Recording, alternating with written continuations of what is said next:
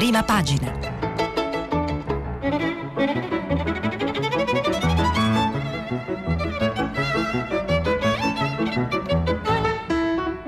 Questa settimana i giornali sono letti e commentati da Carlo Bonini, vice direttore del quotidiano La Repubblica. Per intervenire telefonate al numero verde 800 050 333. Sms WhatsApp anche vocali al numero 335 56 34 296. Buongiorno, mercoledì 6 maggio, giorno 3 della eh, ripartenza italiana, ma non solo italiana come avete sentito uh, poco fa nella rassegna stampa del, di, di, quanto e come il mondo e gli altri paesi europei stanno affrontando questa prima difficile fase di rimessa in moto del, dell'economia e del tessuto sociale rimasti congelati eh, per eh, quasi due mesi, per 55 giorni. E la ripartenza italiana, eh, come eh, eh raccontano i giornali questa mattina, come testimoniano le prime pagine dei quotidiani questa mattina, la ripartenza italiana è una ripartenza più difficile delle altre. I motivi, i motivi sono, sono, diversi, eh, li, li, li, ritroveremo, eh, vedrete, nelle, nei titoli eh, di apertura e anche nell'ampio spazio dedicato alle pagine interne eh, dei giornali. Da un lato eh, c'è un problema che, molto concreto che riguarda eh, i, le, spesso la, la scarsità degli strumenti di protezione individuali, quelli che dovrebbero diventare i nostri compagni, i compagni della, della, nostra, della nostra routine quotidiana.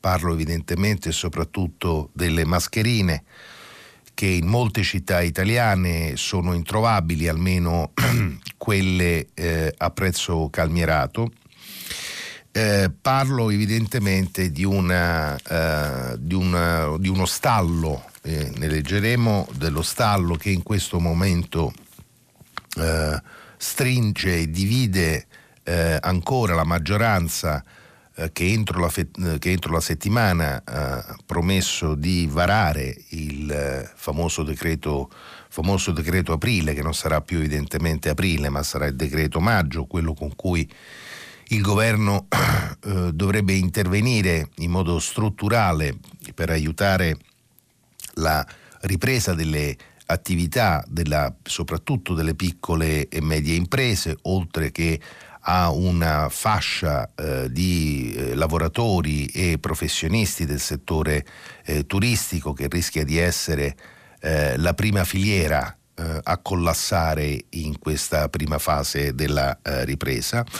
Terzo punto, terzo elemento di, questo, di questa difficile eh, ripartenza, eh, la eh, sentenza dell'Alta Corte di Giustizia tedesca, la Corte Costituzionale eh, eh, tedesca, che ha sostanzialmente eh, messo in mora la banca centrale tedesca, la Bundesbank, contestando, o meglio, sollecitando eh, una motivazione da parte della Banca Centrale Europea nella, eh, sul, circa la legittimità e i limiti eh, del coinvolgimento della Banca Centrale Tedesca nel cosiddetto, eh, ormai noto a tutti gli ascoltatori, progetto di quantitative easing, cioè di acquisto massiccio di titoli di debito sul eh, mercato una, una vicenda giudiziaria, mh,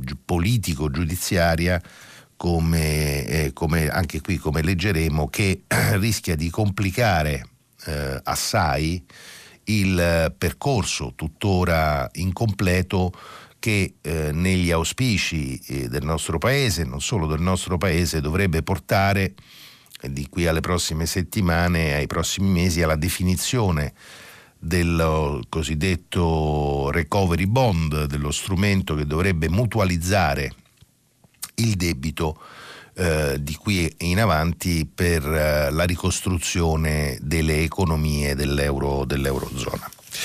Eh, altro, tema, altro, tema, ancora di, eh, di giornata sulle prime pagine, eh, la vicenda che coinvolge il ministro di giustizia eh, Bonafede.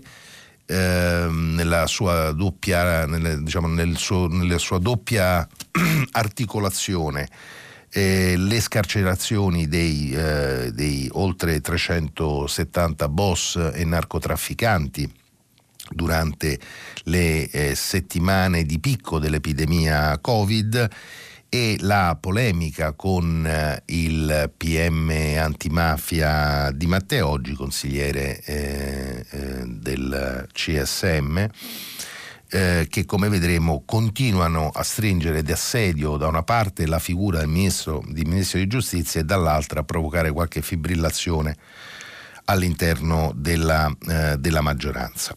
E allora, i titoli eh, la Repubblica fa eh, una eh, scelta diversa dagli altri, dagli altri, quotidiani, l'apertura è dedicata proprio al caso, al caso giustizia, eh, boss scarcerati, la lista segreta, ecco il documento riservato del Dipartimento dell'amministrazione penitenziaria che preoccupa l'antimafia. Ci sono i nomi tre, dei 376 uomini dei clan e narcotrafficanti messi ai domiciliari per motivi di salute e rischio Covid. Un'intervista poi al PM di Matteo, Bonafede e il veto sulla nomina alle carceri. Il tema della ripartenza occupa invece eh, la eh, parte alta della prima pagina, la busta. Eh, Mascherini aiuti la ripartenza che non va, frena anche la regolarizzazione degli immigrati e poi sempre in prima di spalla eh, il, la la vicenda tedesca, la BCE, andiamo avanti, i giudici tedeschi contro il bazooka voluto eh, da Draghi. Il Corriere della Sera eh, titolo di apertura sullo scontro nella maggioranza sul decreto aprile, economia scontro nel governo, maggioranza divisa sul reddito di emergenza e regolarizzazioni, la ministra Catalfo, la ministra del lavoro, riduciamo l'orario di lavoro, ultimatum tedesco alla BCE sull'acquisto dei titoli, l'Unione Europea e Francoforte andremo eh, avanti. Poi una foto eh, di centropagina invece ancora eh, dedicata alla eh, tensione USA-Cina sulle origini del Covid-19. Eh, eh, Trump e Wuhan eh, contraddetto dal suo virologo. La stampa di Torino apre sulla vicenda eh, eh, tedesca scegliendo come angolo eh, un colloquio con eh, Romano Prodi, eh, Prodi due, eh, due, punti, Berlino ha perso fiducia nell'Europa, mercati in flessione, spread in crescita, Gualtieri nessuna conseguenza pratica, Bruxelles l'istituto di emissione è indipendente, l'alta corte tedesca mette in dubbio gli acquisti della BCE, Moscovici, se lasciamo solo l'Italia poniamo a rischio eh, l'Unione. Una foto, eh, la fotonotizia di prima è invece eh, dedicata alle persecuzioni e il virus, l'odissea infinita dei bimbi eh, Rohingya. Eh, il caso di Matteo Di Spalla, eh, eh, di Matteo eh, non mi pento. Il Sole 24 Ore, l'apertura, dedica, l'apertura per l'apertura si sceglie, il Sole sceglie la novità che dovrebbe affacciare eh, che si dovrebbe affacciare nel, nel, decreto, nel decreto aprile, un'anticipazione, casa il credito d'imposta paga i lavori. Eh, l'ipotesi è quella di un eco bonus al 110% ceduto a banche e assicurazioni per finanziare opere di ristrutturazione antisismica e di eh, ristrutturazione per risparmio eh, energetico. Uh, sempre sul sole eh, la grande foto di centropagina è dedicata alla tensione istituzionale tra la Corte tedesca e l'Unione Europea, ultimatum alla BCE dalla Corte tedesca. Il Fatto Quotidiano eh, ha invece come apertura una lunga intervista, ne darò conto a doppia pagina, al primo ministro Giuseppe Conte Così le regioni possono riaprire qualcosa prima. Conte a tutto campo, BCE, MES, Draghi, Salvini, Bonomi e le nuove misure in arrivo. Una crisi certo di arrivare alla fine della legislatura. Me ne darò poi adesso conto. Eh, leggendo il messaggero, lo scontro rallenta gli aiuti, tensioni sul decreto, tempi più lunghi su imprese, reddito irregolari, Conte frena sullo Stato nelle piccole e medie imprese. L'ultimatum della Corte tedesca alla BCE tre mesi per giustificare il quantitative easing di Draghi, ma l'Unione Europea si va avanti. Il foglio eh, sceglie come, come titolo più rilevante della prima un colloquio del direttore Claudio Cerasa con eh, il virologo Giuseppe Remuzzi, direttore dell'Istituto Mario eh, Negri di Bergamo. Il titolo è Un virus, anche la cultura del rischio zero. Il mattino di Napoli, slittano gli aiuti, governo in tilt, rinviato per l'ennesima volta il decreto di aprile su imprese, reddito d'emergenza irregolari, scontro sullo Stato nel capitale delle PMI, Conte frena e avvisa i sindacati, serve un nuovo patto. Il manifesto, eh, titolo come di consueto eh, a sfondare la eh, grande foto di prima eh, che ritrae un giudice dell'alta corte tedesca mentre si sistema il, eh, eh, l'abito eh, d'udienza, l'ideologia tedesca. La Germania apre la battaglia su chi pagherà la crisi, ultimatum dell'Alta Corte di Karlsruhe alla BCE, 90 giorni per giustificare la condivisione dei debiti nell'Eurozona, altrimenti Berlino non potrà più finanziare il quantitative easing, gelo nelle istituzioni europee. E poi eh, subito a centropagina L'altro elemento di fibrillazione in questo momento all'interno della maggioranza è una discussione appunto sul de- decreto aprile. Eh, il eh, Movimento 5 Stelle blocca il decreto per i migranti, regolarizzazione di braccianti, colf e badanti, Martina, eh, Partito Democratico, il governo abbia coraggio. Avvenire, quotidiano eh, della CEI, eh, lavorare meno tutti, riduzione d'orario a parità di salario e reddito di emergenza allo studio, ma c'è poco per la famiglia. La Corte Costituzionale tedesca rimanda il quantitative easing, Bruxelles però difende l'autonomia di BCE e UE. Il tempo di Roma, una grande foto eh, d'apertura di Piazza Navona eh, con le prime che, che va mh, mm, progressivamente, lentamente ripopolandosi eh, di, eh, di, cittadini, ritorno alla libertà. Eh, Libero invece sceglie, eh, come spesso fa, eh, la provocazione eh, la, la terribile provocazione eh, e quindi titola a tutta pagina uno scambio svantaggioso in Italia 30.000 morti rimpiazzati con 600.000 migranti. Viene utilizzato il termine sostituzione etnica, termine caro diciamo, alla, alla, peggiore, eh, diciamo così, alla peggiore, ideologia della, della, destra, della destra suprematista. Il virus preso a pretesto per regolarizzare un esercito di clandestini. Milioni di connazionali perderanno il lavoro, ma il governo vuole importare manodopera. Il giornale invece, eh, vi, eh, anche di questo vi darò conto, è un'intervista lunghissima che prende tutta la pagina 2 e 3, ovviamente apre, apre il, il, quotidiano di famiglia, un'intervista che Alessandro Sallusti fa a Silvio Berlusconi, un Berlusconi anche qui uh, all around, a tutto campo, dalla, dai temi di politica economica a quelli di politica interna. Un Berlusconi per certi aspetti, vedrete, eh, sorprendente, come al solito, diciamo, camaleontico, un liberale che si scopre ora keynesiano e quindi che da una parte sollecita più coraggio nella, nelle ricette keynesiane di stimolo e sostegno alla, alla uh, crescita e, e, quindi in questo caso diciamo alla ripartenza che impedisca il fallimento di eh, migliaia di, eh, di, imprese e dall'altra però con che diciamo, avvisa sulla uh, necessità che la uh, ripresa sia accompagnata poi da ricette di politica uh, neoliberista e che diciamo come anche qui non è una sorpresa ripropone eh, come, come possibile via d'uscita l'ennesimo condono fiscale, condono tombale e una sospensione del versamento delle imposte di qui al 2021. La verità, la Germania dai tre mesi all'Unione Europea, lo spettro della patrimoniale si fa sempre più concreto.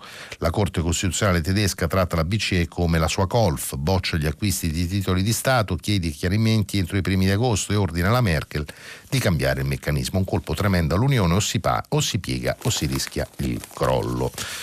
Eh, rapidamente il dubbio, i 5 Stelle scaricano di Matteo, la bacchettata dei consiglieri grillini di Palazzo dei Marescialli, presunto boss morto in carcere, familiari, omicidio colposo e poi il riformista, pasticcio di Matteo, toc toc toc, c'è nessuno al Quirinale, un, uh, con il fondo del direttore eh, Piero Sansonetti.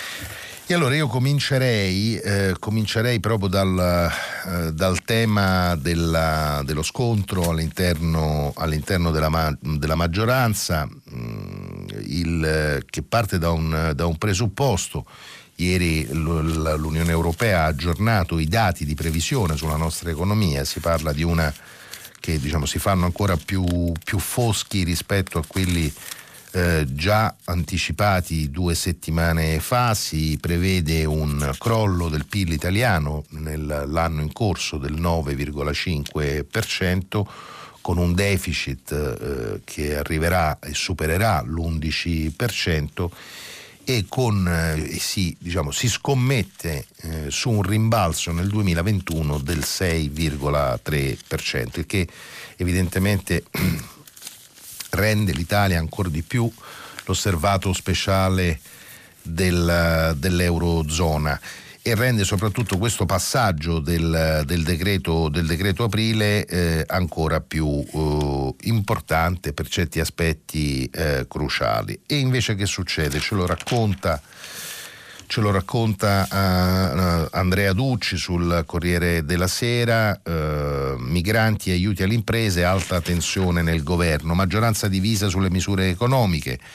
Uh, reddito di emergenza e regolarizzazioni, le questioni eh, più spinose. La ministra Annunzia Catalfo chiede di ridurre l'orario di lavoro senza toccare i salari. Entro la settimana il governo punta al varo del decreto maggio con un pacchetto eh, misure da 55 eh, miliardi. Eh, ieri sera il Premier Giuseppe Conte il Ministro dell'Economia Roberto Gualtieri hanno incontrato i sindacati.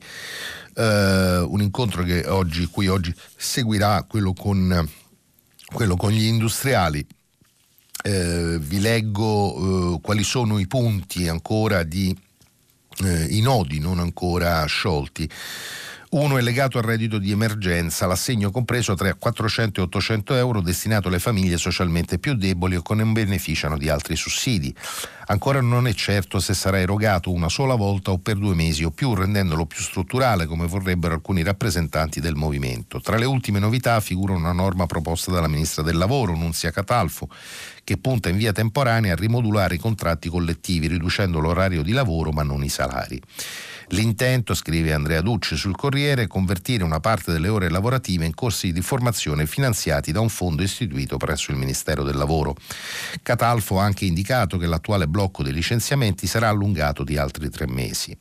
A intervenire pure Gualtieri per puntualizzare che la modalità di erogazione della cassa integrazione in deroga sarà più veloce e semplice rispetto a quanto accaduto eh, sin qui. E tra i provvedimenti, come dicevo, lo studio eh, del governo, eh, tre in particolare, eh, uno appunto eh, di uno vi ho appena detto, cioè una riduzione dell'orario di lavoro a parità di salario con ore di formazione da spendere durante, eh, durante l'orario di lavoro diminuito, ehm, una, un bonus, un tax credit familiare per sostenere il turismo in gravissima crisi. Il governo pensa a un bonus da 1000 euro per i lavoratori stagionali e un credito d'imposta per i canoni di locazione degli alberghi. Non è escluso un ristoro degli affitti per tutte le aziende del settore a fronte di un calo del fatturato oltre una certa soglia, anche le più piccole, promette il ministro dei beni culturali Dario Franceschini. Confermata sembrerebbe l'ipotesi di un tax credit per le famiglie sotto una certa soglia di reddito da spendere entro il 2020 2020 in alberghi e altre strutture ricettive italiane. E poi l'altro, eh, l'altro, l'altra, eh, l'altra ipotesi eh, molto concreta eh, di lavoro eh, su, sul, sul, decreto in arrivo riguarda eh, l'eco bonus di cui vi dicevo leggendo il titolo di apertura del Sole 24 ore, eco bonus detrazione al 110%. E fino al 110% di detrazioni per interventi di riqualificazione energetica e messa in sicurezza degli edifici. Eh, nel decreto maggio le detrazioni fiscali per eco e sisma bonus passano dai rispettivi 65 e 50% al 110% per le spese do, eh, sostenute e documentate dal 1 luglio 2020 al 31 dicembre 2021. Naturalmente si tratta di una misura studiata per sostenere il settore dell'edilizia e riguarda anche i rifacimenti delle facciate con lavori dal 1 gennaio 2020 fino alla fine del 2021 e anche l'installazione di impianti fotovoltaici. Ehm, il, il, ripeto, il governo discute di tutto questo, una delle questioni eh, non irrilevanti riguarda la regolarizzazione dei braccianti. Nei giorni scorsi eh, vi, vi, dicevo del progetto della ministra Bellanova di regolarizzazione di 600.000 tra braccianti, eh, colfe e badanti. E la risposta dei 5 Stelle è stata una risposta durissima. Eh, il movimento, anche se eh, sembra eh, spaccare il movimento stesso. Um, l'ala che fa riferimento al presidente della Camera Fico è favorevole eh, alla regolarizzazione, quella che segue il ministro Di Maio frena e eh, a, diciamo così, a ulteriore conferma che quando ci si avvicina al tema dei diritti una parte consistente dei 5 Stelle si dimostra eh, più a destra, più a destra della, eh, della Lega. Uh, rimango uh, ancora sul Corriere della Sera per leggervi eh, Federico Fubini che analizza invece la sentenza, il significato della sentenza dell'Alta Corte tedesca. Mai l'Europa aveva assistito a uno scontro come quello defragrato tra Berlino e Bruxelles, in gioco i nuovi equilibri tra, unione, eh, tra, eh, tra Stati sovrani e uh, Unione. Eh, in realtà stavolta tutto è in gioco, eh, scrive Fubini su Corriere della Sera, la capacità della Banca Centrale Europea di agire nelle crisi come quella delle altre superpotenze economiche, il potere delle istituzioni comuni di prevalere su quelle dello Stato più forte e alla lunga la tenuta del sistema alla prova di una pandemia e di una recessione drammatiche. Dall'esito di questo conflitto si capirà se nell'area euro di oggi il potere ultimo è in mano alle istituzioni comuni o di quelle tedesche, se l'Italia è avviata verso i vincoli di un programma di salvataggio e soprattutto se sul futuro dell'euro si stenderà un'ombra più o meno lunga. L'ordigno politico-legale è stato innescato ieri dalla Corte Costituzionale tedesca con la sua sentenza sul Public Sector Purchase Program, PSPP, il programma di acquisti di titoli pubblici avviato dalla BCE con Mario Draghi nel 2015. Oggi l'Eurosistema ha in bilancio bond sovrani per circa 2.200 miliardi e ha appena aperto un nuovo piano di interventi sul quale formalmente ieri la Corte tedesca non si doveva pronunciare, il Pandemic Emergency Purchase Program, il PEPP, da 750 miliardi la bombola ossigeno che per ora mette l'Italia in grado di finanziare a debito sul mercato le enormi spese dell'emergenza. Raggiunta da una miriade di ricorsi contro la BCE di Draghi, per la prima volta la Corte di Karlsruhe si era piegata a chiedere un'opinione alla Corte di giustizia europea. I giudici costituzionali tedeschi erano i soli in Europa a non averlo mai fatto, riluttanti a riconoscere la supremazia dei colleghi comunitari. La sentenza di Lussemburgo era arrivata nel 2018 e aveva dato ragione alla BCE. Gli acquisti di titoli sono legali. Ieri però, per la prima volta nella storia europea, i giudici tedeschi hanno ribaltato il tavolo con parole sprezzanti verso la sentenza dei colleghi europei. Il ministro delle finanze bavarese Albert Furacher, esponente del nuovo nazionalismo democratico tedesco, l'ha definito un risonante schiaffo in faccia alla Corte europea. Così Karlsruhe dà tre, dà tre mesi all'eurosistema per dimostrare che i suoi interventi sono proporzionati. Per i giudici tedeschi ciò ha un significato preciso, eh, prosegue Fubini sul Corriere, in grado di minare gli attuali interventi della BCE proprio perché questi non stanno rispettando i criteri richiesti.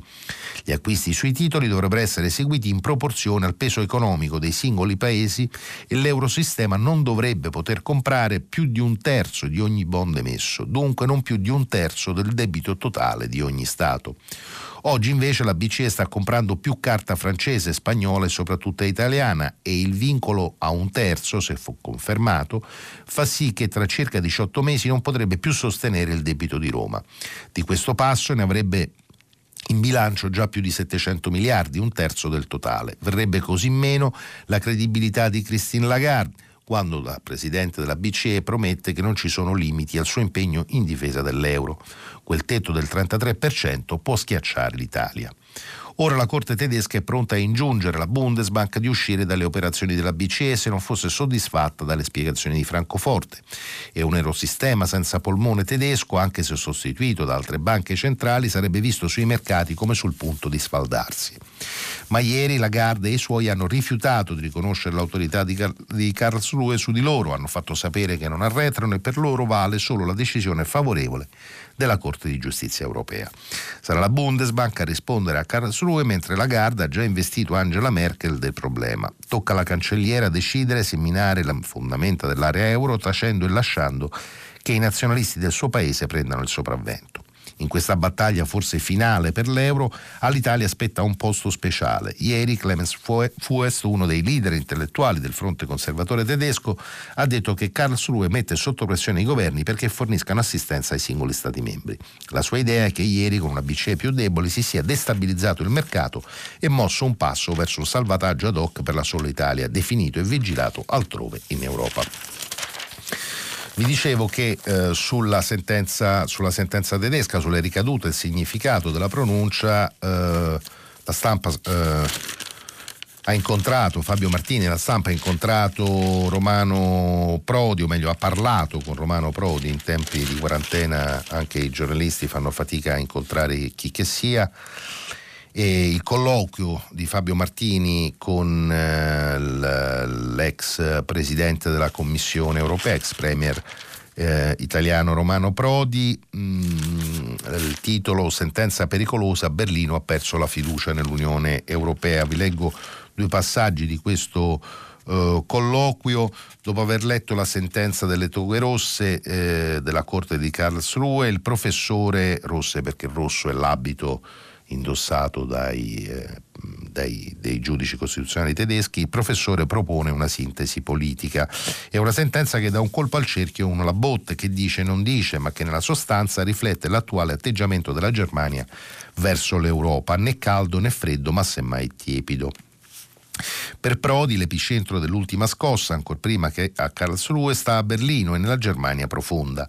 Al di là dei riflessi giuridici che si irradieranno in tutta Europa e al di là delle brucianti reazioni sovraniste nei paesi dove il sentimento euroscettico è più radicato, e in serata a Bologna si annotavano le reazioni nazionaliste dei polacchi, per Prodi il cuore del problema sta in Germania e in una tiepidezza di opinione pubblica che va persino oltre gli interessi dell'imprenditoria della Confindustria tedesca, che durante la crisi del coronavirus hanno testato una volta per tutte quanto le catene del valore tra i due sistemi produttivi, italiano e tedesco, siano così eh, connesse, a cominciare dalla componentistica italiana, così preziosa per l'industria automobilistica tedesca.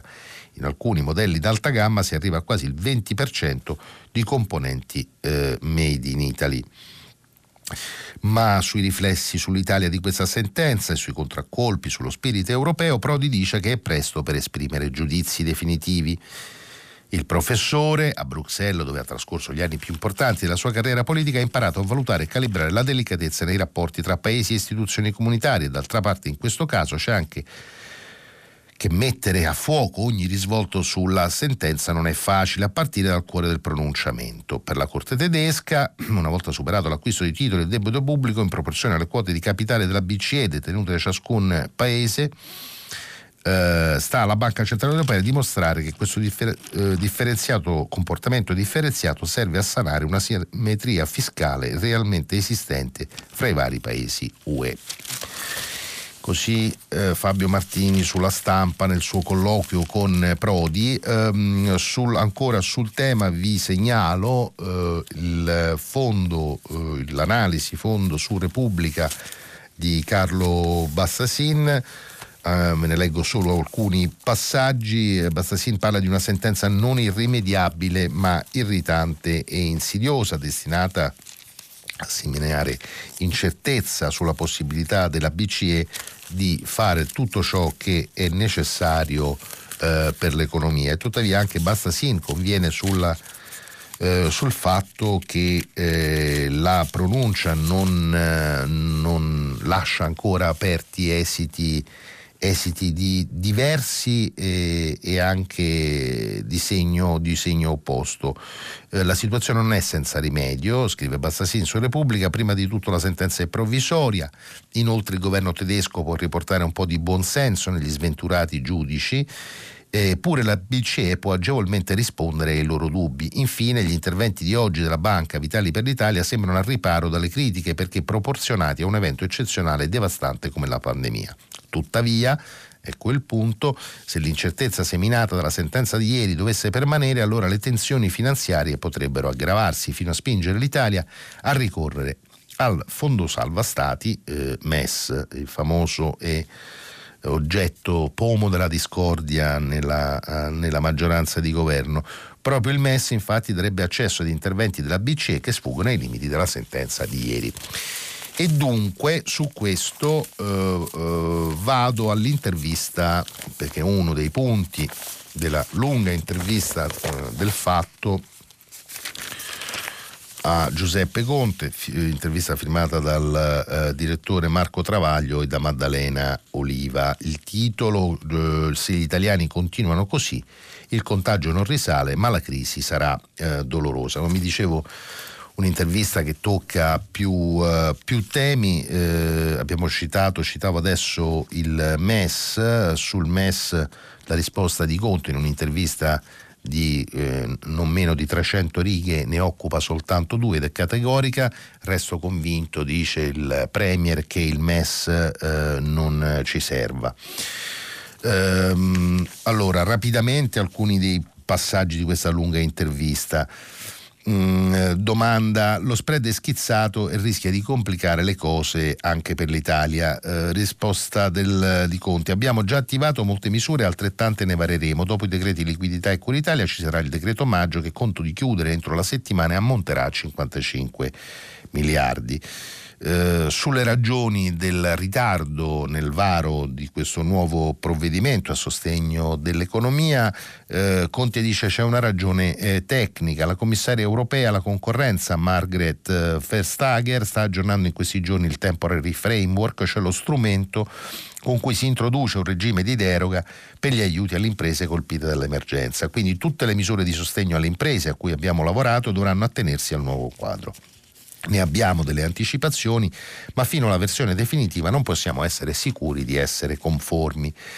Eh, cosa conterrà il decreto maggio? Eh, Conte ne anticipa i punti a suo giudizio più qualificanti. Una misura molto importante, dice, sarà quella che consentirà a tutti i cittadini, attraverso il credito d'imposta, di ristrutturare gli immobili per adeguarli alla normativa antisismica e per l'efficientamento energetico a costo zero gratis. Il meccanismo è stato suggerito dal ministro Fraccaro e avrà forte impatto. Ci aspettiamo maggiore occupazione e la decisa ripresa delle costruzioni e senza ulteriore consumo del suolo. Un'altra norma distribuirà 3 miliardi ai comuni per sbloccare i lavori di manutenzione e opere pubbliche con procedure di gara semplificate. Sempre con comuni e province stiamo lavorando a un piano straordinario per l'edilizia scolastica approfittando delle scuole chiuse per avere a settembre aule ristrutturate e sicure per i i nostri ragazzi. Eh, a proposito di ragazzi, Conte prova a rassicurare sul destino eh, dei nostri figli nei mesi adesso nei mesi incogniti eh, che si aprono eh, per migliaia di eh, decine di migliaia di famiglie italiane eh, dopo la fine di una scuola a, che di fatto eh, ha costretto, eh, si, è, si, è, chiusa ai primi di marzo perché oppure lì dove è stato possibile con una didattica a distanza. I ragazzi sono, sono da, da, oltre 60 giorni eh, chiusi, eh, chiusi in casa Dice Conte, l'obiettivo è offrire ai piccoli la possibilità in condizioni di massima sicurezza, iniziative e attività varie nei centri estivi e negli oratori. Ci avvarremo di strutture concordate con comuni, parrocchie e associazioni del terzo settore, anche con voucher per famiglie meno abbienti. Um, il, un, un, altro passaggio che vi, vi volevo leggere eh, sono, diciamo, eh, è, la, è, il punto dove Conte, eh, dove Conte, viene sollecitato a, dire, eh, a, a, esprimersi su uno dei punti qualificanti sempre del decreto, del decreto maggio, e cioè quello dell'ingresso dello Stato nelle imprese, auspicato dal PD e da alcuni suoi ministri, e invece che vede molto tiepidi, se non addirittura contrari, mh, l'Italia Viva di eh, Renzi. Il, la risposta del, di Conte in un sistema economico che funziona lo Stato deve assumere una veste più dimessa di quella di uno Stato regolatore, ma non escludo nel contesto che stiamo vivendo che lo Stato possa assumere con prudenza e attenzione un ruolo più attivo. Non penso a un piano di nazionalizzazioni che richiama epoche passate, ma possiamo arricchire il ventaglio dei sostegni alle imprese, in alcuni casi anche attraverso capitale, finanziando direttamente l'impresa per facilitare investimenti produttivi e consentire il consolidamento dell'organismo eh, societario. Uh, un ultimo passaggio dell'intervista, ci attende una stagione di lacrime e sangue, chiede il fatto il Presidente del Consiglio, non possiamo nasconderci la risposta, l'ho detto, questa è la prova più dura del dopoguerra. Con una tale caduta del PIL gli effetti economici saranno molto dolorosi. È anche per questo che abbiamo varato una manovra da 25 miliardi e un'altra da 55, l'intervento più pedoroso degli ultimi anni. E parallelamente stiamo preparando un decreto sburocratizzazione per rilanciare gli investimenti, velocizzare le, pro- le procedure di gara anche con soluzioni sperimentali e temporanee limitate a questa fase. Non voglio parlare di modello Genova perché nella maggioranza ci sono sensibilità diverse e molte resistenze. Invito tutti, soprattutto chi ha responsabilità istituzionali, a partecipare con proposte e atteggiamenti di condivisione. Questo decreto sarà non meno importante di quelli economici se vogliamo ricostruire in fretta il Paese. A proposito di questo vi segnalo sulla prima pagina del Sole 24 ore un dato, eh, misure anti-Covid, a proposito di sburocratizzazione e di ipertrofia normativa del Paese, misure anti-Covid in 100 giorni 763 eh, provvedimenti. È un, è un, pezzo a firma di Marco Rogari sulla prima pagina del Sole 24 Ore, salgono a oltre 1400 gli incarichi per gestire la pandemia. In 100 giorni di lotta al coronavirus sono stati 763 gli atti emanati da governo e regioni sono eh, 224 infatti i provvedimenti di Palazzo Chigi, ministeri, commissari e protezione civile, 539 quelli del governatori. Superano quota 1400 invece incarichi e strutture per gestire l'emergenza coronavirus. Strutture centrali e territoriali hanno attinto tutto il campionario disponibile, dai decreti legge agli atti di indirizzo e di di chiarimento passando per i decreti del Presidente del Consiglio, i famosi DPCM, le ordinanze regionali e i protocolli d'intesa. Molto rapidamente, in questi ultimi cinque minuti che mi restano, Uh, vi dicevo dell'intervista di uh, Silvio Berlusconi ad Alessandro Sallusti sul uh, giornale. Uh, Berlusconi indica la strada, la strada che, che, lui ritiene il Paese debba mh, percorrere. Eh, dunque eh, tutto dipende dallo Stato, chiede Sallusti, eh, non esattamente, eh, riferendosi diciamo così alla, alle, politiche, eh, alle, politiche, di sostegno per, alla ripresa del, eh, che il governo ha sin qui varato e si prepara a varare. Dice non esattamente, non è di statalismo che abbiamo bisogno. Una parte della sinistra non vede l'ora di sfruttare questa crisi per una campagna di nazionalizzazione e un forte aumento della tassazione. Io dico che questo è il contrario di quello che dobbiamo fare. Certo, oggi per superare la crisi occorre un intervento di emergenza immediato e di breve periodo che solo lo Stato è in grado di assicurare, ma guai se fosse questo il pretesto per un nuovo statalismo. La ricostruzione deve essere affidata al mercato come avvenne nel dopoguerra. Italia e Germania negli anni 50 raggiunsero rapidamente la prosperità applicando ricette economiche liberali. Non per caso I protagonisti del miracolo economico furono i cattolici liberali De Gasperi e Einaudi in Italia, Adenauer ed Erhard in Germania. Dalla crisi si esce con un forte shock fiscale tagliando le tasse e introducendo una flat tax la più contenuta possibile in modo da consentire a tutti di tornare in attivo al più presto. Si esce anche con un radicale taglio alla burocrazia in modo da favorire il lavoro e l'impresa, cominciando dalla sospensione del codice degli appalti e dall'abolizione del regime delle autorizzazioni preventive. Si esce infine con un grande piano casa e un grande piano infrastrutture, finanziato principalmente con le risorse europee della BEI, la Banca Europea per gli investimenti. Um, una, vi leggo un altro passaggio. Uh, lei cosa farebbe se fosse a Palazzo Chigi? chiede Sallusti a Berlusconi. Per il problema della liquidità, con i prezzi delle banche che non riescono ancora a partire, farei una proposta facile da re, uh, realizzare immediata, di immediata applicazione. Erogare subito alle imprese un 20-25% dell'importo richiesto, massimo in 5 giorni, con un'autocertificazione semplice che non coinvolga penalmente le banche, ma solo gli amministratori e il collegio socia, uh, sindacale delle società richiedenti. Oh, un accenno anche, eh, ve, la, consiglio questa, questa intervista, una sorta di nuova roadmap con cui il, diciamo, Berlusconi eh, evidentemente intende anche rivendicare una, una, centralità e un punto di equilibrio politico all'interno dello schieramento del centrodestra, eh, vede possibile un cambio di governo, elezioni anticipate, Berlusconi risponde eh, sono problemi che non ha senso porre ora, rimango del parere che le elezioni siano la strada maestra, ma realisticamente mi sembra che per diverso tempo non ci saranno le condizioni per portare il Paese alle urne. Dopo, ma solo dopo, se in Parlamento dovessero emergere le condizioni per un esecutivo diverso, più rappresentativo degli italiani, ne discuteremo al momento opportuno con i nostri alleati. Insomma, nessuna accelerazione e nessuna, nessuna possibilità che eh, il quadro politico attuale eh, cambi, almeno nel, nel, breve medio periodo, cosa di cui peraltro anche nell'intervista al fatto Conte si dice, si dice certo. Finisco, chiudo, ritornando sull'altro tema mh, con cui che vi dicevo sulle prime pagine di oggi, cioè il caso giustizia, il caso eh, Bonafede.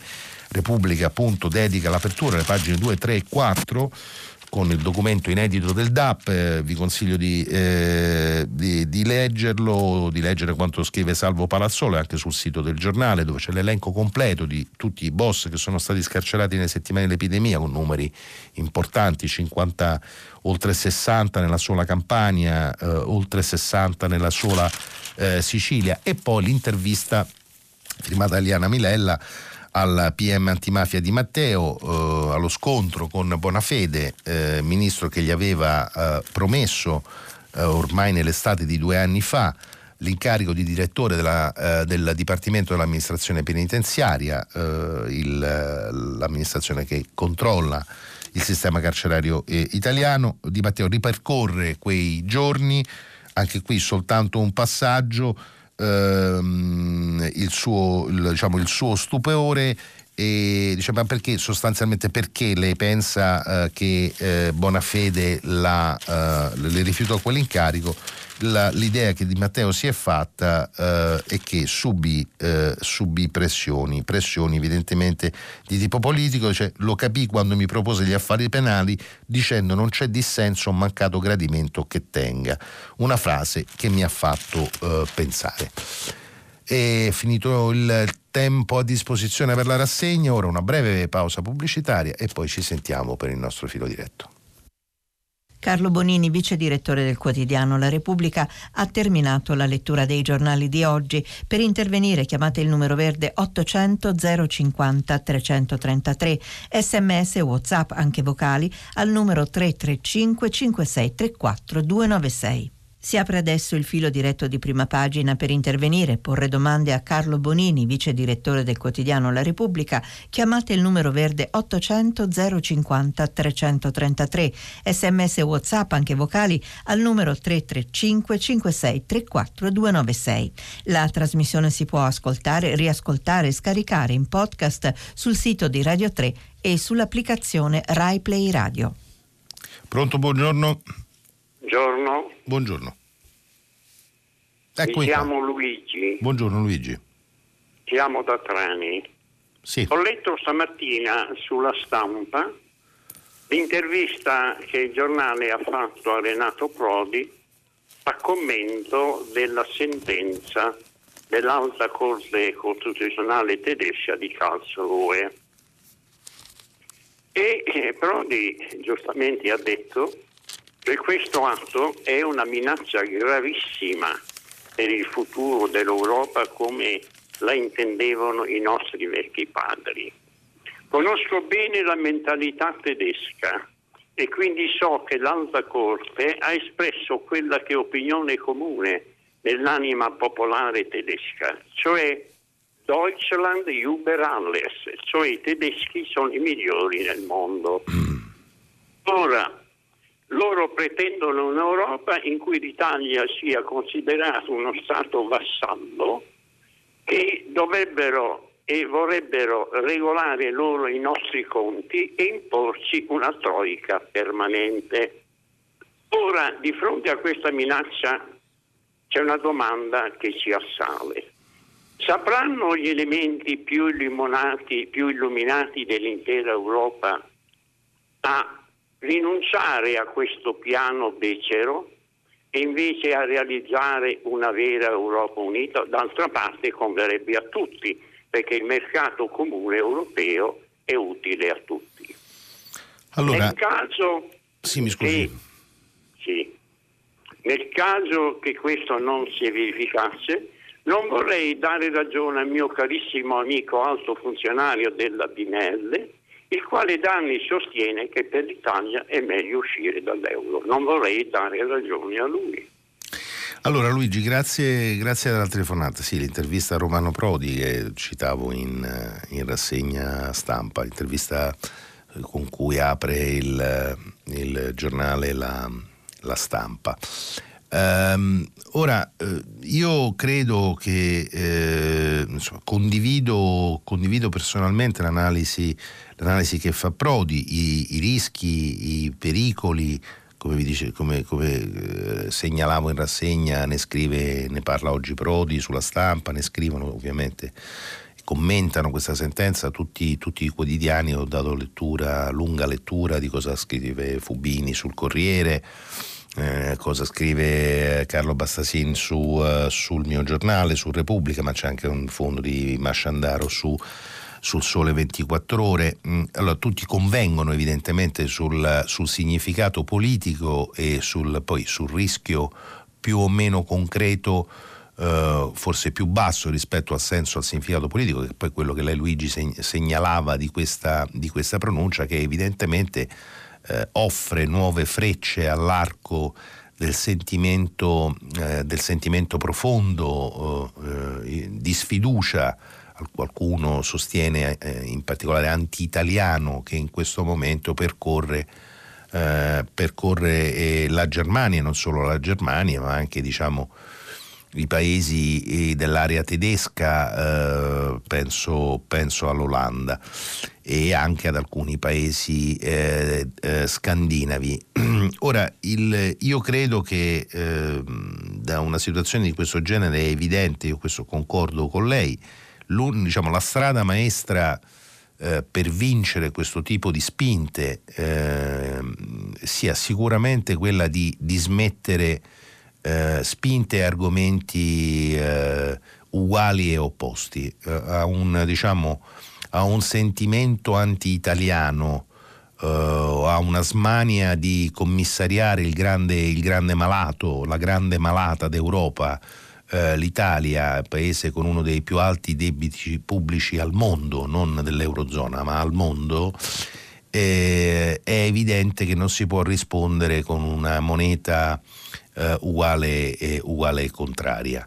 Uh, d'altra parte, diciamo, uh, l'unico argomento vero uh, che l'Italia ha ai tavoli negoziali e, e, e dell'Unione è un argomento che di per sé eh, diciamo, conferma la gravità della diagnosi e il presupposto da cui poi quei, il sentimento itali- anti-italiano muove, e cioè che eh, non, ha, non, è interesse di nessuno far deragliare la locomotiva Italia, non è interesse di nessuno eh, mettere l'Italia in condizioni di eh, entrare in una spirale di, eh, di pre-default costringerla a uscire eh, a uscire dall'euro, perché questo avrebbe delle ripercussioni eh, sulle economie del, eh, dell'Eurozona e in particolare sull'economia, sull'economia tedesca, anche quelle potenzialmente eh, molto gravi se non, se non catastrofiche.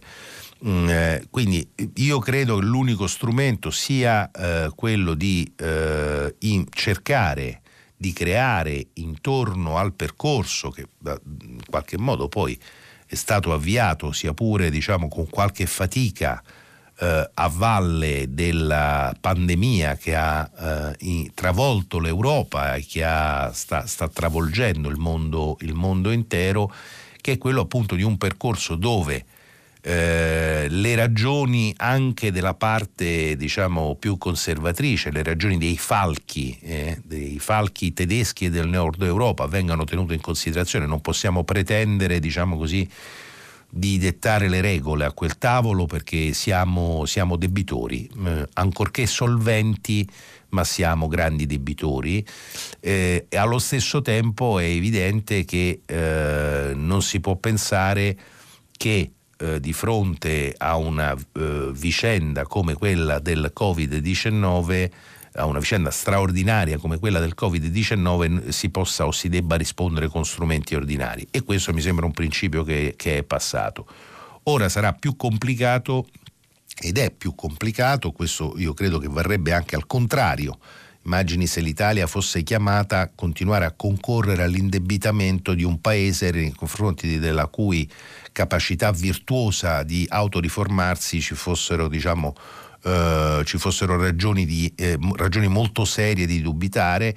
Ecco, dicevo, in questo, in questo quadro eh, io credo che eh, sarà opportuno che il nostro Paese tenga eh, nervi saldi, non esasperi i toni e dia soprattutto un segnale, cioè che questa nuova, questa, questa, questo nuovo debito che stiamo, che stiamo contraendo, che ci accingiamo a contrarre in misura ancora maggiore e che in, quantomeno in parte chiediamo ora di mutualizzare agli altri paesi dell'Eurozona è un debito che non andrà a fondo, eh, a fondo perduto.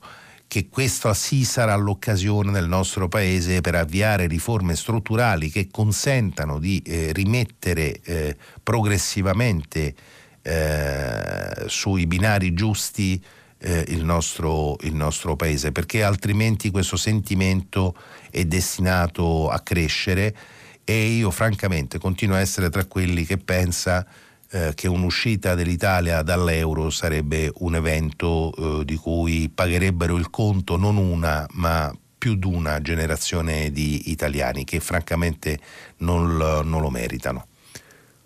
Pronto, buongiorno. Buongiorno. Buongiorno. Sono, mi chiamo Gabriella, buongiorno a tutti. Mi chiamo Gabriella, abito a Venezia e da poco tempo mi sono trasferita a Mestre. Eh, ora pro, eh, abbiamo, almeno qui in questa zona, abbiamo un problema. Eh, la, reperire, dove reperire i guanti, le mascherine, i gel e eh, ehm, tutti i presidi per eh, eh, essere tutelati. Fra l'altro eh, qui a Mestre Venezia sono due città dove non, mh, mm, sia i mestrini non possono arrivare in macchina a Venezia e al contrario i veneziani che vengono a lavorare qui a Mestre non possono eh, arrivare con la macchina, per cui devono prendere i mezzi pubblici. Se noi abbiamo questa difficoltà enorme a, a reperire guanti e mascherine Ieri per esempio, eh, il primo giorno, eh, lunedì, il primo giorno di, um, eh, di, della fase 2, eh, sono successe delle cose veramente spiacevoli, per non dire sconvolgenti, sui vaporetti, soprattutto per esempio quelli che dal Cavallino devono arrivare a Venezia, si sono trovati tutti introppati. Ed è inutile parlare di lockdown perché eh, siamo tutti appiccicati io ho, ho seguito scrupolosamente il fatto di rimanere dentro a Venezia e cerco di riciclare in qualche modo ascoltando consigli e pareri degli altri di riciclare il più possibile le poche cose che mi sono rimaste ma veramente né in farmacia né nei negozi, nei supermercati, né? non si trovano le mascherine e i guanti. Ah. E in più ho, ho anche un grande problema, eh, almeno da parte mia. Dove andranno a finire tutti questi immondizie che non sono di certo, scusate, non sono di certo immondizie normali, ma sono speciali, dove andranno a finire? Tutti in mare. Guardi, eh, Gabriela, grazie della telefonata. No, io mi auguro proprio che lo smaltimento dei rifiuti non, non, non debba non debba produrre che a, catastrofe, che a catastrofe sanitaria non si debbano sommare catastrofi eh, ambientali. Eh, non, non, non, voglio, non, voglio, pensarlo, non ci sono, eh, viva Dio, diciamo, eh, eh, fatti o circostanze in questo momento che lo, lasciano, che lo lasciano pensare. Mentre sulle mascherine quello che lei racconta purtroppo eh, non solo è vero, ma è, un, è una condizione, lo, lo, accennavo all'inizio della, della rassegna, è una condizione in cui si trovano eh, molti, molti, italiani in questo momento da nord eh, a sud.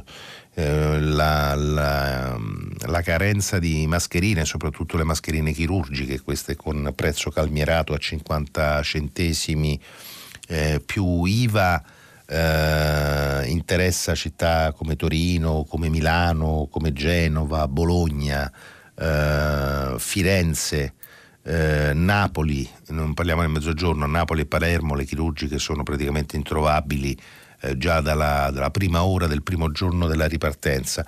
Eh, oggi mh, il mio giornale ha dedicato una pagina intera a rispondere proprio alla domanda perché, perché non si trovano.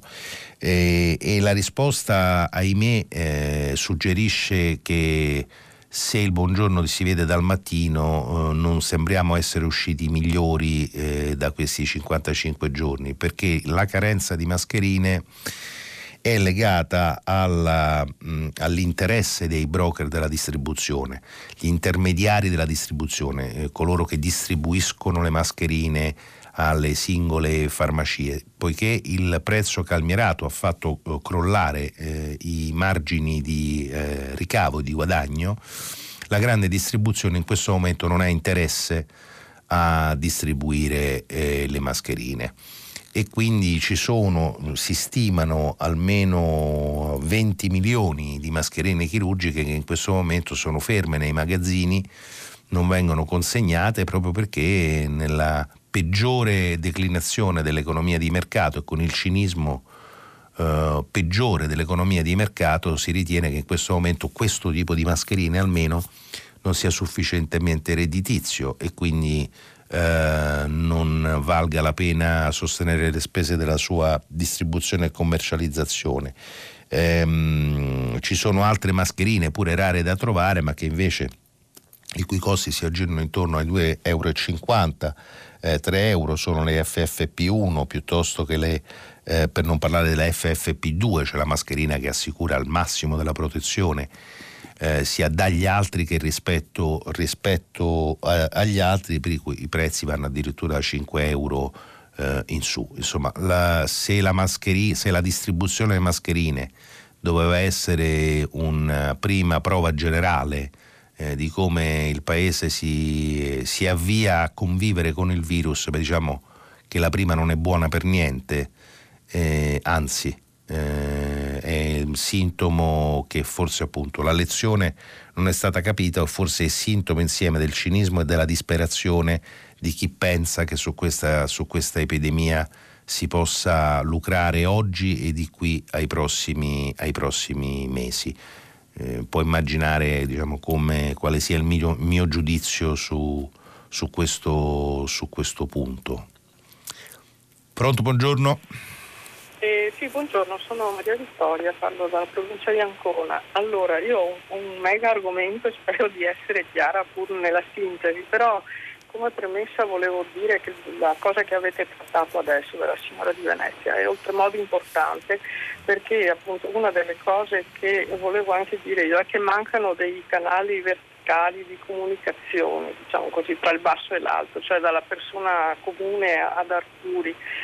E questa è una cosa che va assolutamente verificata e anche la questione dei rifiuti che lì ci ci si butteranno le mafie, eh, anche se molti magistrati hanno già allertato e sono molto attenti alla cosa. Penso che questo vada sollecitato. Comunque quello che volevo dire io era un argomento che riguarda anche molti giornalisti, cioè eh, le persone, chi, chi, chi, più, chi meno, eh, io credo di essere tra quella di meno perché non è che sono una che sta tutto il giorno sul telefono, eh, eh, si ricevono dei messaggi grandi, piccoli, di video, eccetera, che sono di tipo apocalittico, complottista, eccetera, per cui le mascherine non servono, la comunità europea sapeva già tutto prima e quello fa quell'altro e non è vero questo. E sono del, io no, non ho il tempo di stare ad analizzare tutto quanto, però diciamo, un giornalista credo eh, che avrebbe il dovere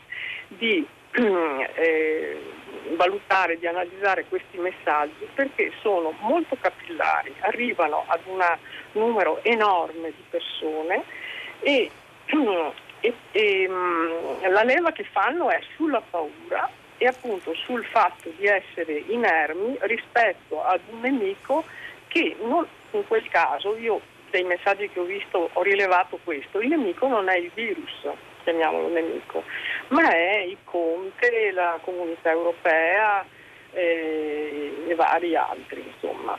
E quindi eh, diciamo questi poteri nascosti che magari ci sono anche, però eh, non si sa, diciamo così, la fonte di questi messaggi, anche se si qualificano, si mettono le loro foto all'inizio, però diciamo, sono anche facilmente ehm, come dire, si può controbattere con abbastanza facilità per quel poco che ho potuto vedere io. E dico questi giornalisti non possono ehm, ignorare queste cose perché quando scrivono eccetera devo tenere conto, non dico di diffondere la cosa, ma tenere conto di tutti questi argomenti che passano tra la gente, ma anche persone semplici, tutti li ricevono e, e, poi ci sono anche delle zone anche molto più brutte per cui mi sono imbattuta anche per caso in commenti di una volgarità, di una cattiveria che, che, che ho dovuto smettere di leggere perché mi faceva orrore. Però le persone, molti ci sguazzano questo. Allora il rischio è di trovarsi un paese diviso perché questi, questi veleni si infiltrano profondamente e, e nella, nella divisione faccio una citazione, nessun regno può stare in piedi quando è diviso in sé. Ecco, punto. Beh, ehm... L'altra cosa che volevo dire, mi scusi, velocissimamente, sì, eh... un rimprovero a Radio 3 perché potrebbe fare in, in trasmissioni anche scientifiche un sostegno alle persone per, per esempio per integrare con l'alimentazione, con vitamine, sali, eccetera, cose per il sistema immunitario e io ho cercato di telefonare a dirlo ancora due mesi fa, ma secondo Maria Vittoria, no, girerò, girerò, la, girerò la, diciamo la in, mi faccio latore della sollecitazione, non conto niente ovviamente, sono ospite in questa settimana con, con gli amici di Radio 3 per, per aumentare la, diciamo, la, il, questo, questo, tipo di, di informazione.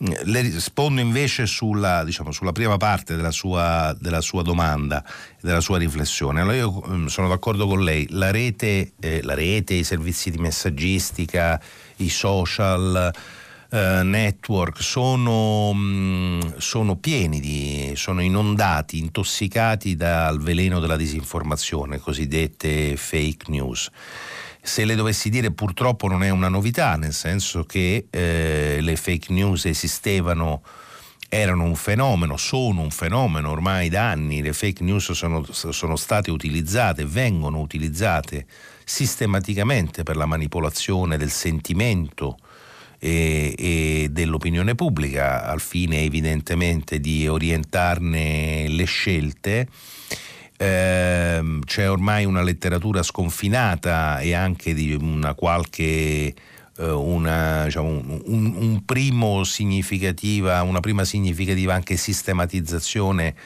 eh, della, de, delle potes- possibili provenienze eh, mandanti eh, della, eh, della, strategia della disinformazione, si ricorderà nei mesi scorsi, insomma, uno degli attori principali sulla scena mondiale, eh, uno dei motori principali della disinformazione eh, sul, nel continente europeo, quindi compreso il nostro paese, è, è, è stata indicata con prove con eh, la, la, Russia di Vladimir Putin, che ha evidentemente un interesse da tempo, un interesse precipuo peraltro a far saltare il banco del, dell'Eurozona, a far diciamo, a spaccare il, il vincolo di eh, rompere il vincolo che tiene insieme i paesi, i paesi dell'Unione. Per fare questo evidentemente è necessario eh, scaraventare quanto più possibile nella paura, nell'incertezza, nella convinzione che eh, se, se, nulla, se nulla è vero, tutto è vero e quindi e quindi anche il messaggino che arriva sulla sua chat WhatsApp eh, vale quanto quello che lei legge la mattina sui quotidiani. Allora ci sono campagne, sono state fatte campagne istituzionali, eh, ci, sono state inizi- ci sono iniziative private, cosiddetti debunkers, che sono eh, giornalisti che trascorrono 18 ore al giorno in rete per individuare e eh, sminare ehm, le, le, fake news che vengono fatte circolare eh, su, appunto, sulle, sulle, pagine Facebook piuttosto che nelle, eh, nei servizi di messaggistica eh, per, per, smartphone. E, io che le devo dire? Io, mm, io, ovviamente può immaginare quanto sono d'accordo sul fatto che, che, questo, diciamo, che la battaglia contro le fake news debba essere considerata eh, un dovere da parte di chiunque fa, fa, informazione. Io mi permetto però, diciamo così, di darle un suggerimento. Io, mm, io con, mh, mm, le ribadisco eh, l'assunzione all'impegno a combattere questa, questa battaglia, cerchiamo di farlo d'altra parte io e molti altri, tantissimi altri colleghi in, eh, di testate giornalistiche, stampa, radio, televisione. Lei però faccia una cosa, assuma, eh, e l'invito lo faccio a lei Maria Vittoria, ma a tutti i nostri ascoltatori, diciamo, si dia una regola diciamo, di igiene personale, non le legga più, eh, quei messaggini, non li legga più. Um, se trova una pagina Facebook dove vengono dette una serie di sciocchezze o come lei dice di cose orribili, facciamo che quella pagina Facebook lei non la apre più eh, vedrà che diciamo, que- se questo piccolo atto di obiezione di coscienza, di ribellione all'immondizia viene fatto e comincia ad essere fatto da qualche milione di italiani, io penso che anche le fake news troveranno terreno meno fertile. Certo, finché quei messaggi verranno aperti, finché quei post verranno commentati, cioè finché non si spezza questo circolo vizioso sarà, sarà difficile, diciamo, la buona volontà e l'impegno dell'informazione di qualità non basterà. Pronto, buongiorno. Eh, buongiorno, sono Dagmar e chiamo da Siena. Eh, sono d'accordo il suggerimento che ha appena dato alla, all'ascoltatrice precedente, ma temo che cadrà un po' nel vuoto. Comunque io volevo fare una domanda mm, breve, temo un pochino antipatica, ma temo anche realistica, e cioè se non crede che con tutti gli aiuti spesso un pochino a pioggia, talvolta senza controlli, eccetera, eccetera. Alla fine questo paese tra qualche mese potrà trovarsi sull'orlo della bancarotta, anche perché mi rendo benissimo conto che gli aiuti sono assolutamente necessari in questo periodo, ci sono delle persone e delle, delle imprese che ne hanno bisogno e in questo senso spesso vengono enunciati da so, ma ancora non sono arrivati, però poi se si parla di un reddito di emergenza e si prevede la sua eh, mh, caratteristica strutturale, forse in contraddizione con lo stesso termine emergenza. Se pensiamo a come è finita la seconda parte del reddito di cittadinanza, dove non c'è nessun obbligo di accettare lavori che non vengono nemmeno proposti. Se pensiamo che vengono finanziate anche aziende che erano decotte molto prima del Covid, vedi l'Italia, insomma qualche timore eh, sicuramente viene, quindi volevo... No, guardi, le, le, mm, grazie, grazie della, della, diciamo, della, dell'intelligenza e della brevità della, della domanda. Eh, io sono d'accordo con lei. Eh, allora, sono diciamo, un pochino meno pessimista, eh, lo sono e voglio esserlo rispetto al rischio, di, allo spettro di un paese in bancarotta di qui ai prossimi eh, 4-5 mesi.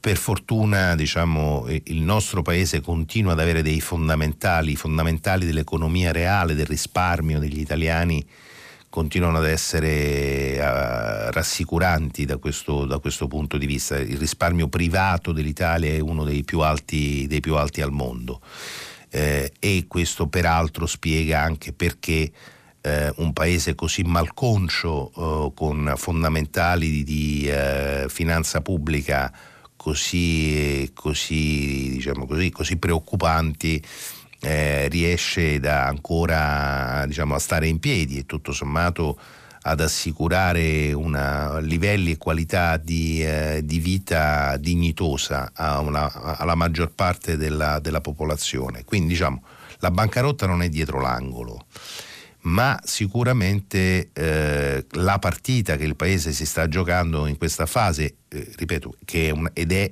insisto, una partita a debito, cioè noi stiamo Mm, stiamo contraendo nuovo debito che pagheranno le prossime generazioni, 10, 15, 20, nei prossimi 30 anni e che si somma alla montagna di debito che già avevamo, mh, mm, richiede, eh, come dicevo prima, eh, stamattina in rassegna, ma anche ieri, richiede interventi strutturali, cioè richiede uno scarto eh, nelle scelte della, della, politica e richiede, eh, lo scarto richiede una capacità e anche la forza di scegliere.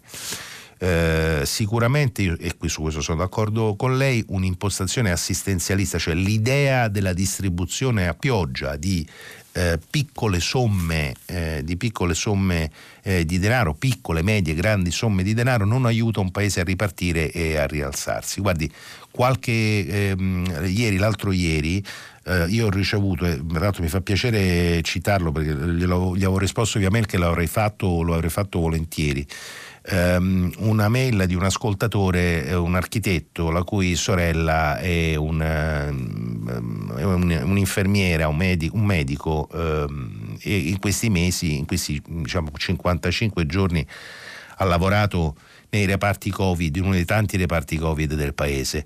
Ha ricevuto in busta paga 80 euro, 80 euro lordi di premio che sono diventati qualcosa come 50, 50 euro e ha, scriveva al fratello eh, cioè, ho, ho, vissuto quella, quei 40 euro, quei 50 euro come una, diciamo, una, mancia umiliante. Non ne avevo bisogno per sentirmi un eroe e ho pensato che forse quei 50 euro distribuiti così a pioggia non cambiavano, non avrebbero cambiato la mia vita, non mi avrebbero gratificato, ma sarebbero stato un altro rivolo di, di, diciamo, di spesa pubblica ehm, eh, in, improduttivo, comunque voglio dire, ripeto, non decisivo nella vita del singolo. Ecco, allora questa idea che debba toccare un pochino a tutti, eh, scontentando alla fine tutti, perché poi diciamo, nessuno di questi, diciamo, di questi, interventi finisce con l'essere, non dico risolutivo, ma almeno decisivo nel cambiare, nel cambiare la, la, la rotta degli eventi,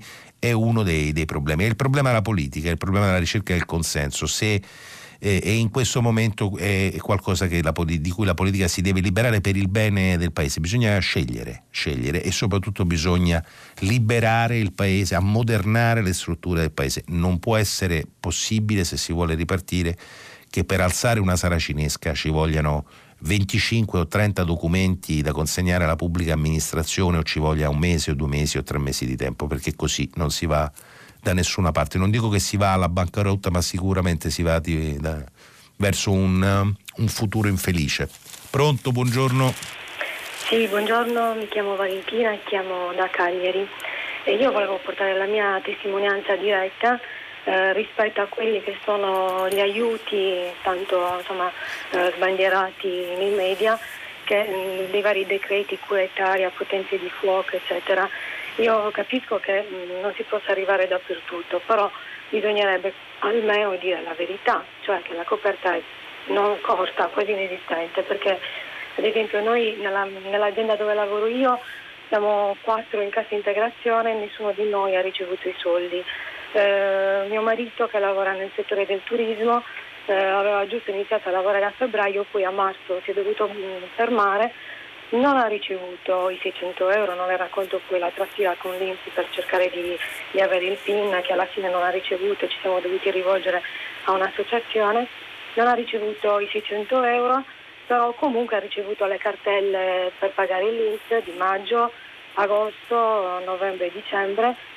Tra l'altro mm, mi verrebbe da chiedere come è possibile pagare l'Inps su quota fissa quando per decreto legge non, consentito, non gli è consentito lavorare.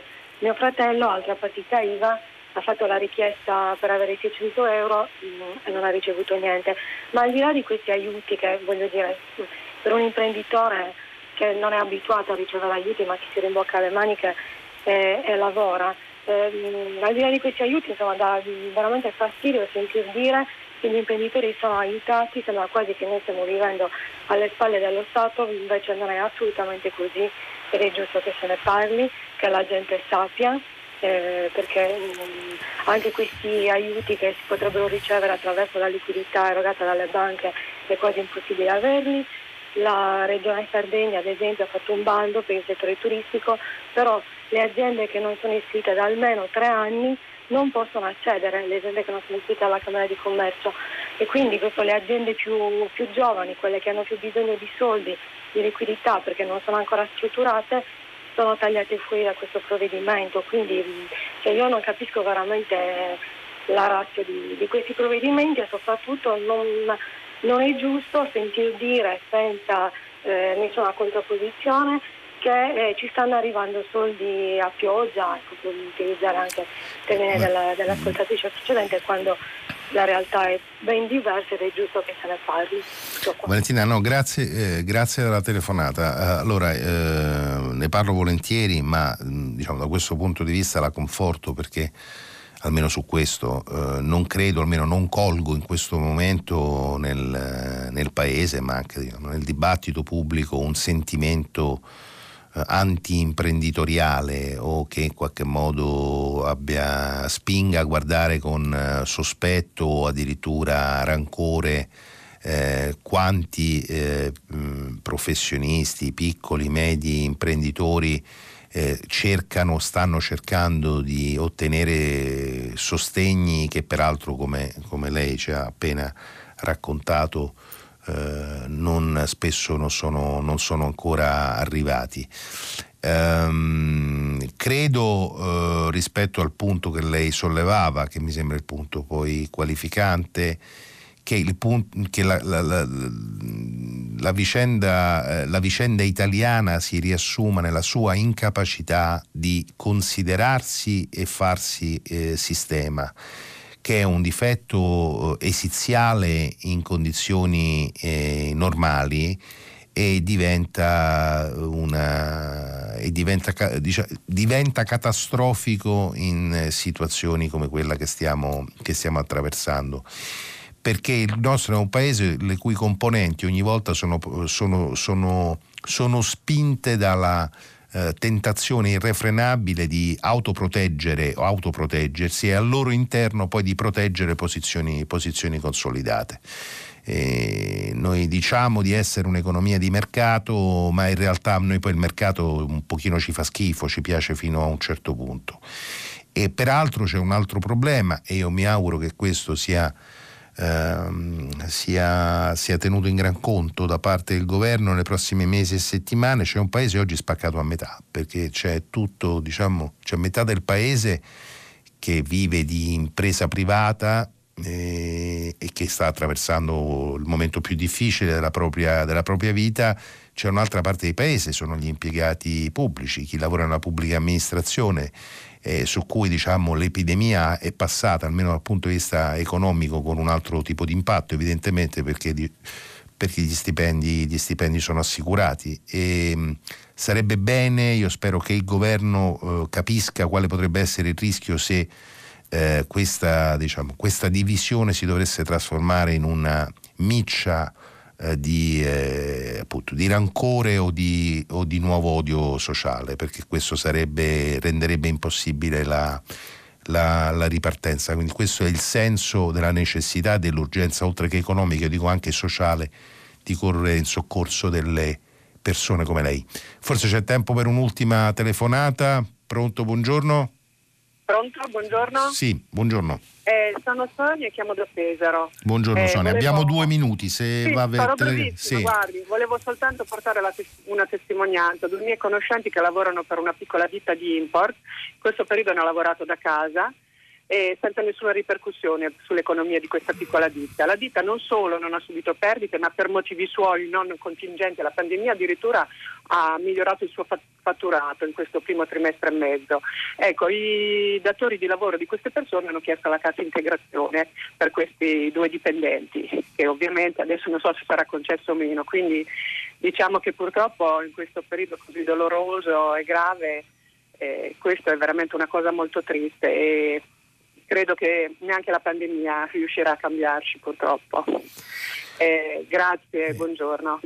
Eh, grazie, grazie, a lei. Eh, insomma, non è, non è mm, sì, è triste, è molto triste quello che lei racconta, triste quasi quanto i distributori, i broker di mascherine che preferiscono non consegnarle alle farmacie perché i, i margini di, di profitto si sono, si sono fatti troppo bassi che, che, le devo e che le posso dire? Ehm, proviamo, eh, proviamo, a pensare, proviamo a scommettere su, su, su, una parte d'Italia che non è fatta di persone, di persone così. Eh, non, abbiamo, non abbiamo, scelta, diciamo, la, la, la, la, scelta è secca.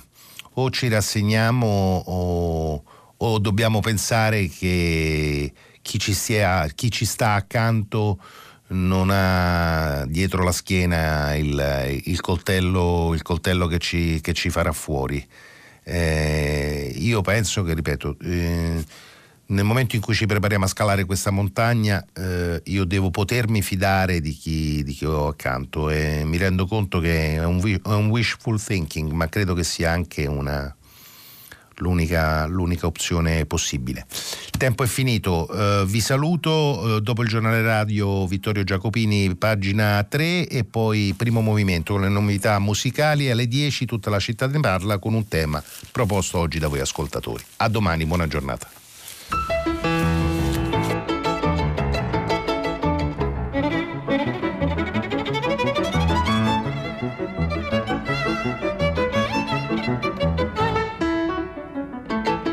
Bonini, vice direttore del quotidiano La Repubblica, ha letto e commentato i giornali di oggi. Prima pagina è un programma cura di Cristiana Castellotti, in redazione Maria Chiara Beranec, Natascia Cerqueti, Manuel De Lucia, Cettina Flaccavento. Posta elettronica, prima pagina chiocciolarai.it. La trasmissione si può ascoltare, riascoltare, scaricare in podcast sul sito di Radio 3 e sull'applicazione Rai Play Radio.